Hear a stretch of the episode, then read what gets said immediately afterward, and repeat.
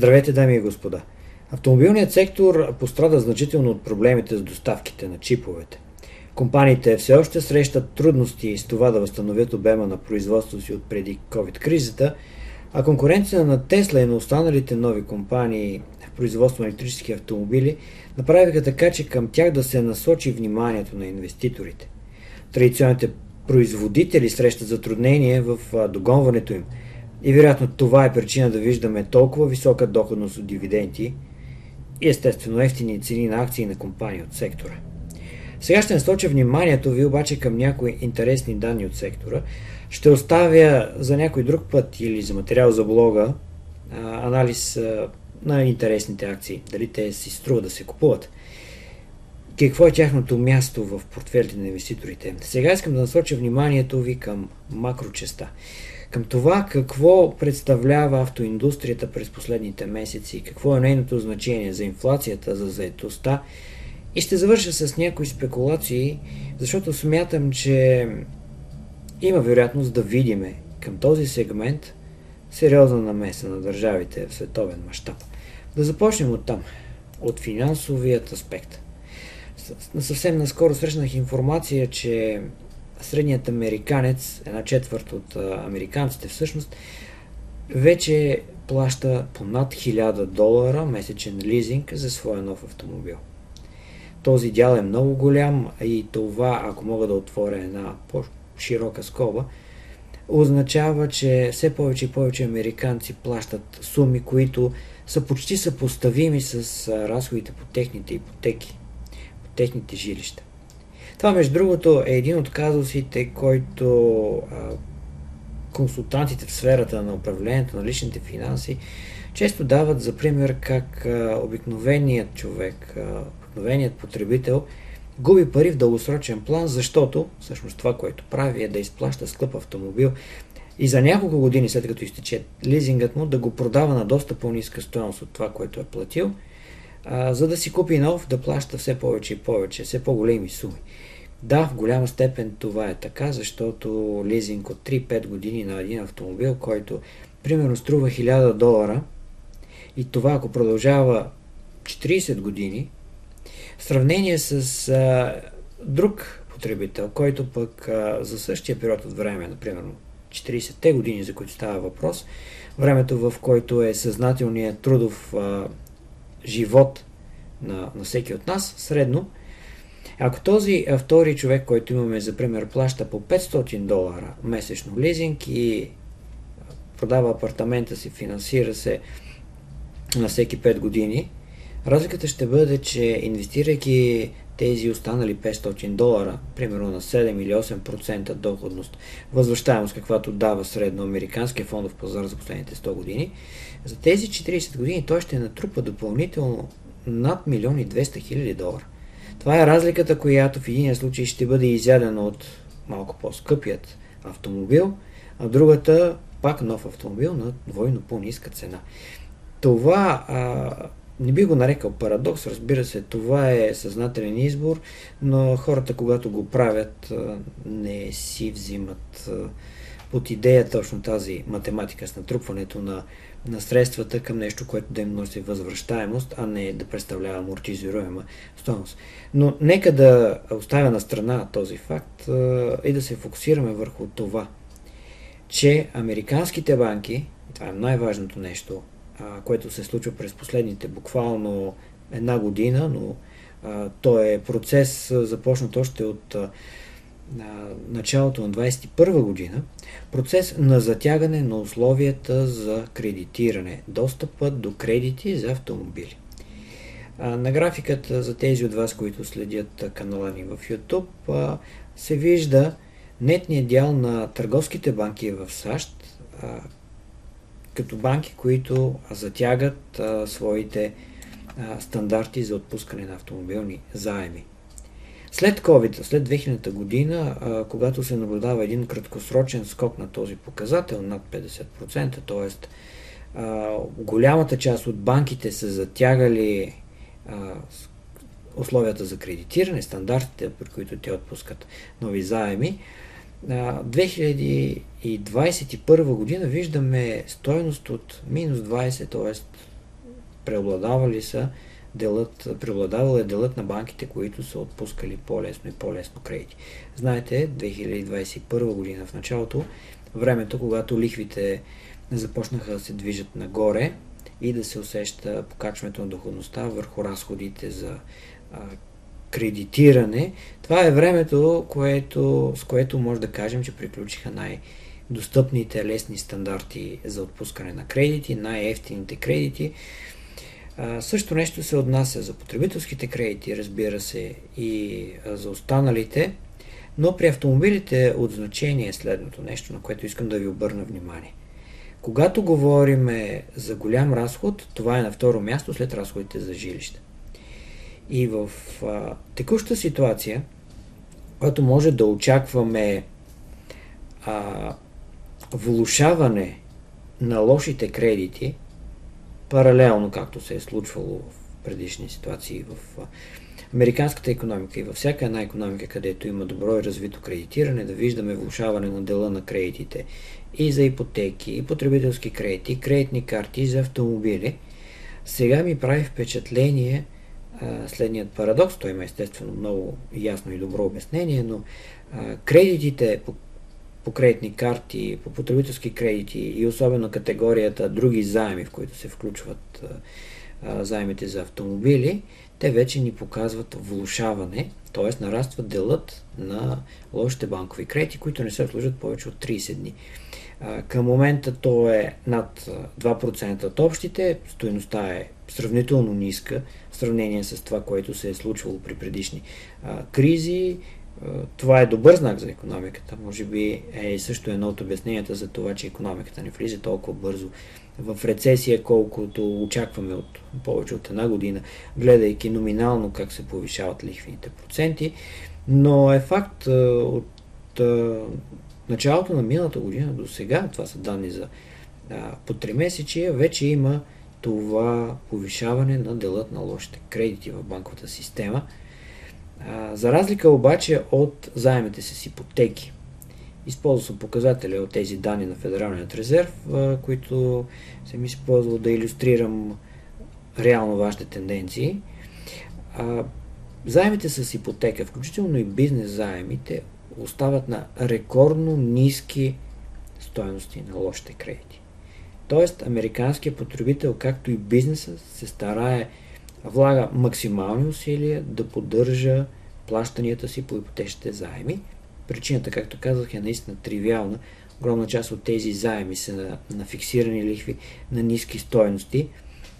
И ако изборът е такъв, че трябва да спре обслужването на някакъв кредит, то това било, би било кредитна карта, а не разбира се да се спре плащането на ипотеката, защото американецът много добре осъзнава, че на такава стоеност толкова ниска лихва няма да получи нов заем, дори и да, има, да мине през личен фалит и след време да има възможност да си придобие ново жилище.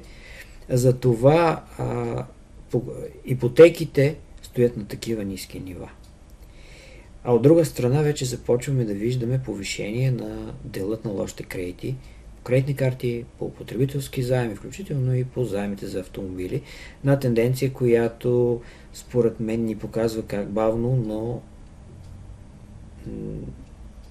рецесията наближава и тя няма как да бъде избегната от американската економика. Не смятам, че тя ще бъде силна, повтаря съм многократно. Няма причини да очакваме рязка и силна рецесия и толкова силно повишаване на лошите кредити, каквото е било примерно през 2008 година пикът, например, на заемите с ипотека, които не са били обслужвани повече от един месец, е над 10% от общия дял. Това се случва 2009 година. Към момента наистина говорим за стоености малко над 1%, рекордно ниски. И да продължим към автоиндустрията, защото на въпроса какво се случва там, ще започна, разбира се, от проблемите с производство, проблемите с доставките. Те все още са фактор. Фактор, който обаче намалява значението си и през последните месеци виждаме възстановяване на производствените обеми навсякъде по света. Определено все по-малко се говори за проблема с чиповете. Да, немалка част от най-ефтините чипове, те са а, стотици в един автомобил, са произведени в а, а, страни, където не е фокусирано производство на скъпи чипове, както е в Тайван. А, говоря за Китай, говоря за други а, важни производители, като Корея, Япония, в САЩ също има значителни производствени мощности в тази а, сфера.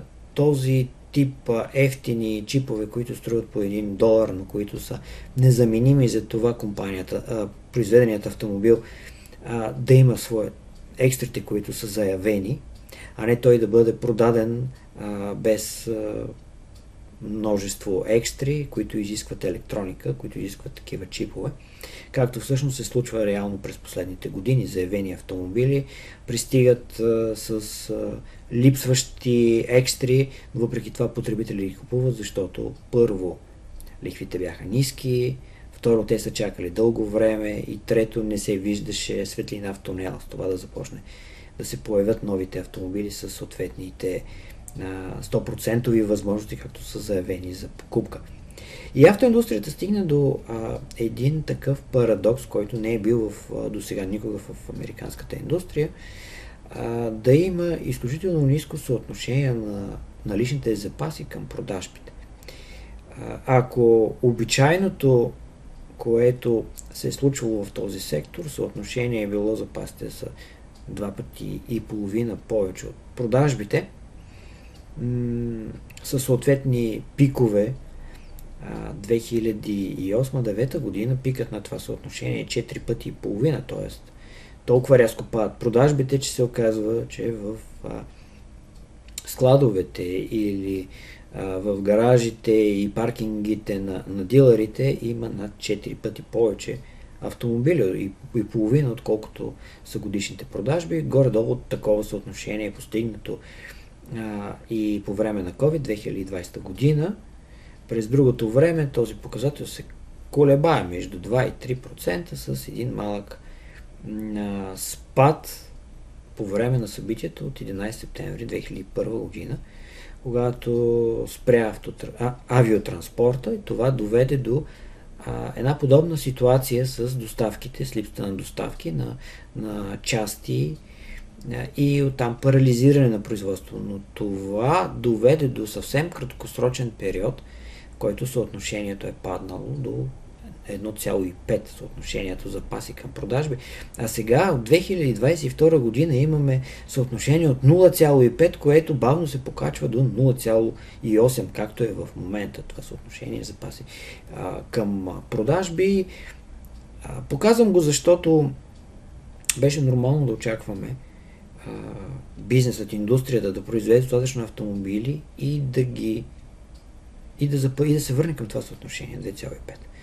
Но не, най-вероятно виждаме една сериозна промяна в това начина по който работи а, дистрибуторската мрежа, в който се пласират автомобилите. Разбира се, за това голяма вина има и Тесла, освен събитията с проблемите с доставките, защото Тесла създаде по-различен модел на продажба и, и той не разчита вече на дилъри по същият начин, както останалите традиционни компании.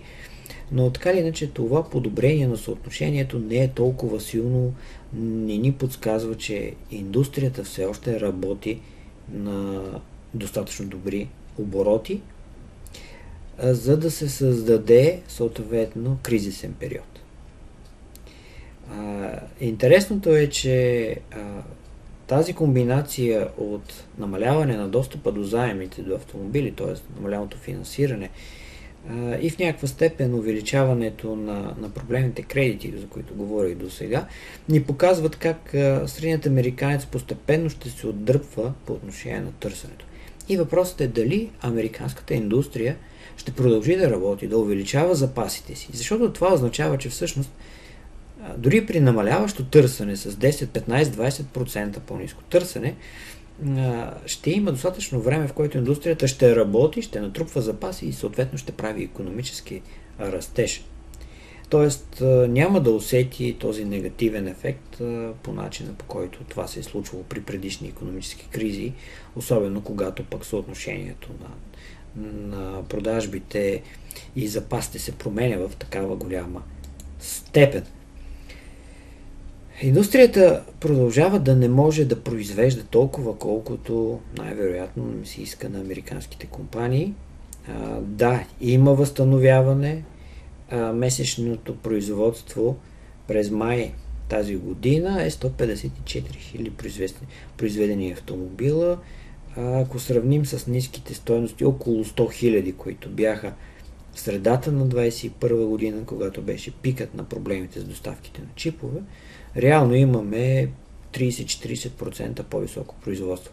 Но в сравнение с това какво произвеждала американската економика като автомобили през периода 2013-15, тогава те са били между 300 и 400 хиляди автомобила месечно. Да, тогава работеха стимулите, а, за които имаха за цел да накарат американците да продадат старите си автомобили, да си купят нови тези програми наистина съживиха индустрията, но далеч по-слабо и по-слабо работи американската економика по, по отношение на домашното си производство на автомобили.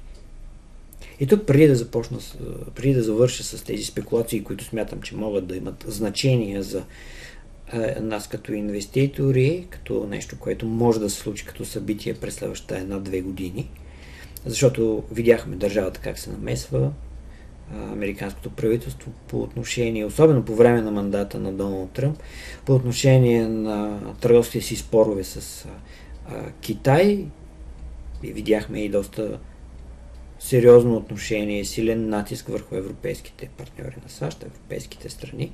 Нищо, те се водят за съвсем друга категория, съюзници, а не такъв сериозен конкурент, какъвто е Китай. А, ще ви спомена само, че и заетите в а, американската индустрия, включително производство на авточасти, вече надхвърлят над 1 милион души, което е най-високото ниво на заети от 2006 година насам. Ето вече един показател защо американската економика не влиза в криза. Защото въпреки, че произвежда по-малко автомобили, търсенето на стари автомобили, на части за тях е толкова високо, че а, това се появява това звено се появява в економиката а, и запълва вакуума факта, че чиповете не са достатъчно на брой. В същото време, големият проблем, разбира се, е нивото над кредитите. Те са над 1,4 трилиона долара, над 1,4 трилиона долара са заемите за покупки на автомобили. И спрямо 2007 година това е а, над два пъти значителна стойност спрямо 2005-2006 година, когато економиката растеше, когато економиката всъщност създаваше а, значително повече производство. Тогава също са били около 300-400 хиляди автомобилите, произведени всеки месец. Споменавам тези акценти, защото те имат значение за това – инфлацията и за заетостта. За инфлацията от гледна точка на това, че когато економиката, в економиката се наблюдава свиване на кредитирането, видяхте защо. Това е целта на, на Федералният резерв да ограничи кредитирането. Това със сигурност ще намали търсенето на автомобили съответно трябва да доведе до намаляване и на инфлацията, защото показателят в индекса на инфлацията CPI, показателят на, за индекса на потребителските цени, по отношение на в колите втора употреба, въпреки че той пада от пика си спрямо миналата година, в последните месеци започва да расте също. Тоест това недостатъчно производство а, на нови и скъпи автомобили явно отново американския потребител започва да търси втора ръка автомобили на доста по-ниска цена и според мен в някаква степен кредитирането също, ограничените нива на кредитиране и на стандартите също допринасят за това да има по-низко търсене на нови автомобили, защото те са разбира се и по-скъпи. И в същото време този висок брой на, на заетите е, създава предпоставките компаниите да вдигат цените на работната заплата, съответно да създават и инфлация и да притесняват централните банкери с това, че инфлацията може да продължи да расте и инфлацията, разбира се, ги кара пък те да бъдат активни по отношение на лихвената политика. Тези два акцента, според мен, са от значение за моята следваща спекулация, не би го нарекал прогноза, спекулация за това, че в рамките на следващите 3 месечи или 2-3 години ще видим една доста по- протекционистична политика на САЩ по отношение на производство.